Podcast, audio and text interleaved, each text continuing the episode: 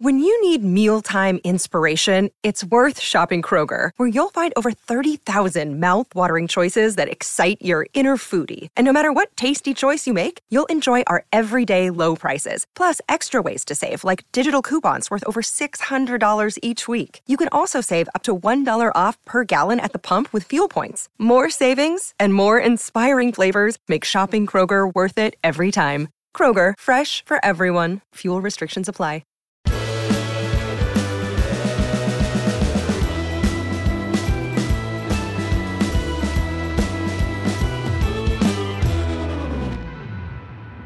Hello City fans, it is Conor McGilligan here, your Manchester City multimedia journalist. We are back here with a little bit of a discussion after the game. We've got a review coming later on by one of your Manchester City writers. Make sure you're waiting on for that one. We might even have that next up. Then, of course, we have Pep Guardiola's press conference to link onto this podcast as well, so you're getting all of it post-match. But what a great game that was for Manchester City. I think it showed many members of this Manchester City side. There's a lot of people who will see maybe the 1-0 and take it as a close game, but it really wasn't. I thought City were in complete control. I think we can all agree with that one. Newcastle had a few moments in the second half, but aside from that, City were dominant, they were dogged, and there was some impressive performances from players who needed to step up in the absence of others.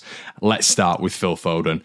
On the half turn, the weight of pass, his touches, absolutely phenomenal. We've said after the Champions League final in that number 10, he's so dangerous. He's so cunning and he's got such a high level of guile and creativity and innovativeness that I want to see Phil Foden in that number 10 role more often. Also, let's move on to Alvarez. What a finisher. He really is. I think we've said this multiple times on this podcast, but any time this kid seems to get a chance at Manchester City of starting a game, he contributes to a goal. He's either scoring or he's assisting. What an unbelievable record he's got now. And that goal was nothing short of magnificent. It's such a clean strike of the ball. And that is what Alvarez is as well. It's an underrated characteristic of his, that he's such a clean striker of the ball. And when you're in and around the box, he's an absolute devil, and other teams are really going to struggle to get in and around him. I think Kovacic breaking the lines, and this is something that we didn't see a lot of when he was at Chelsea, to be honest. I thought his positioning was a little bit more rigid, but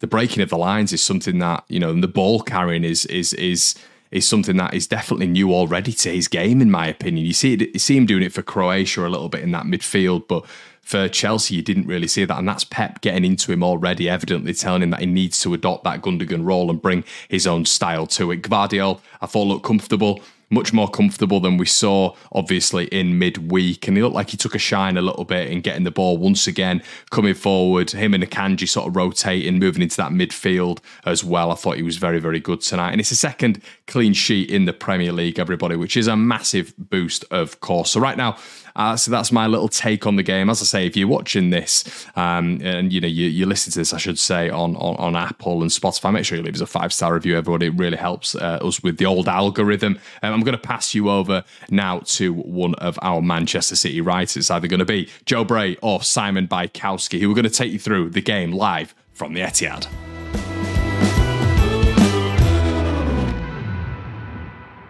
Mother's Day is around the corner. Find the perfect gift for the mom in your life with a stunning piece of jewelry from Blue Nile. From timeless pearls to dazzling gemstones, Blue Nile has something she'll adore. Need it fast? Most items can ship overnight. Plus, enjoy guaranteed free shipping and returns. Don't miss our special Mother's Day deals. Save big on the season's most beautiful trends. For a limited time, get up to 50% off by going to BlueNile.com.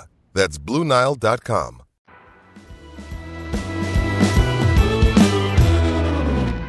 Manchester City have won their first home game of the Premier League season. They beat Newcastle 1-0 here tonight. Saturday, 8 o'clock kick-off it was, after City were in Athens on Wednesday night for the Super Cup. So they won the Super Cup with a penalty shootout win over Sevilla, and they've just won Newcastle. And just ignore the disco coming from the Tunnel Club. 1-0 win over Newcastle here. That means they've had a very good start to the season, really. A bit of early disappointment losing to Arsenal in the Community Shield, but they looked very good against Burnley. They weren't amazing against Sevilla, but they got the job done in terms of they took it to penalties and then won the penalty shootout, which is quite a big thing for City. And then, I think we were expecting a really big test from Newcastle here, who obviously won 5-1 on the opening weekend, beat a very good Aston Villa team, or a Villa team that we expect to be very good. It was...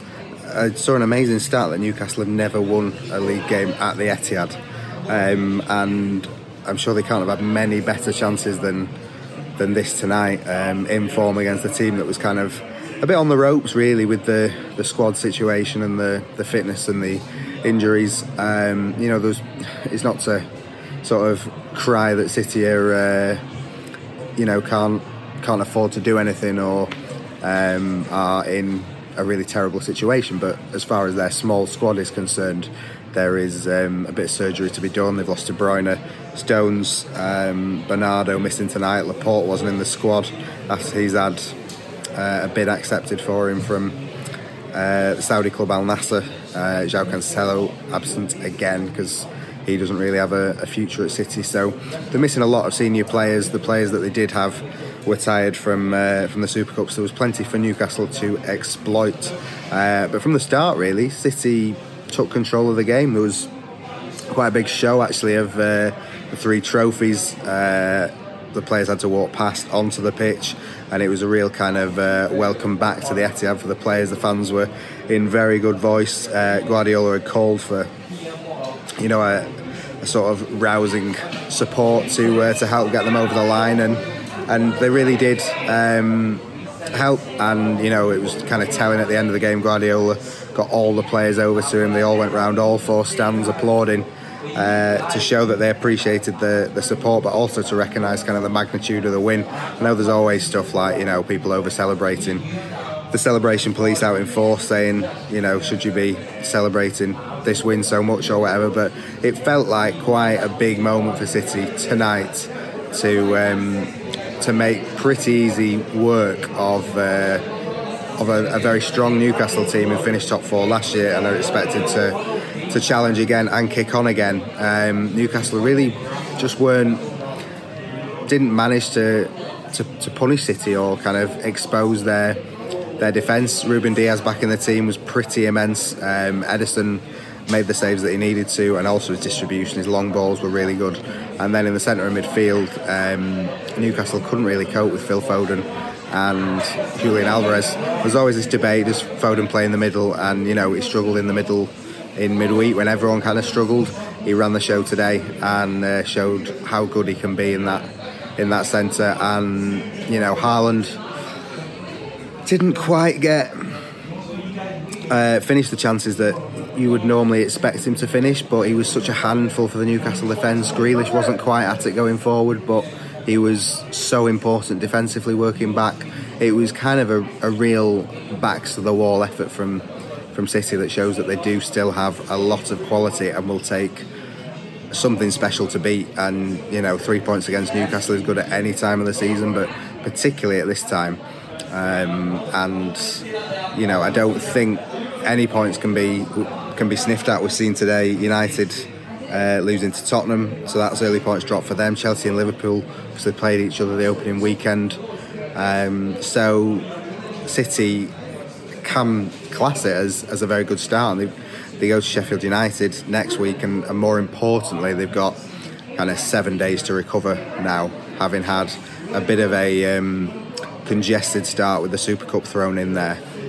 They now have a full week to recover before they're in action again, and the schedule is pretty okay. Champions League is coming, we know that, but for now they can put all their efforts into recovery and gelling even more as a team, because we saw some encouraging sides tonight with Foden and Alvarez and Kovacic, and you would expect with this team there is plenty more to come. Well, hope you enjoyed that, guys. We're now going to feed you on to the man who we're all here to listen to anyway, and hear what he had to say after City's 1-0 victory over Newcastle. I'm sure he's going to be pretty happy with that one. It's Pep Guardiola.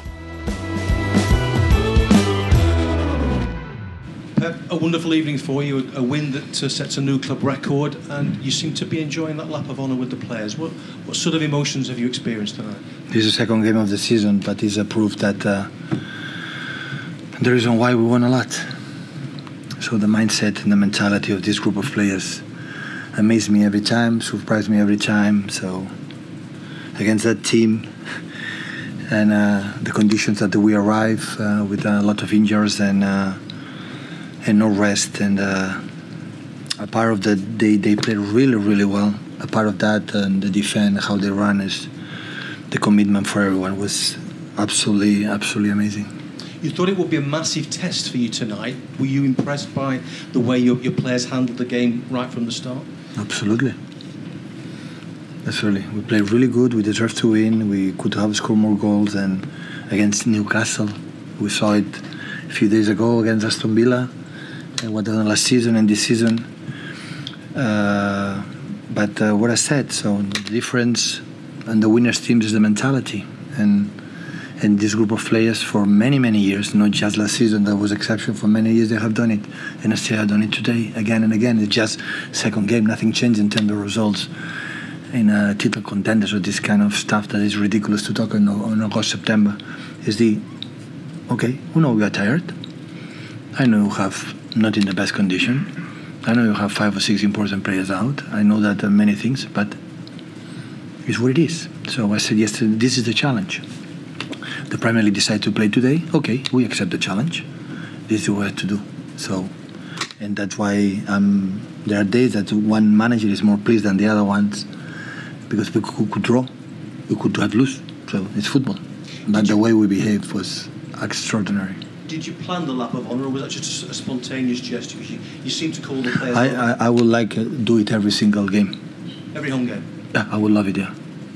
It's our gratitude for our fans. So they come to see us, and why we cannot share the moment together. So, it was really, really nice.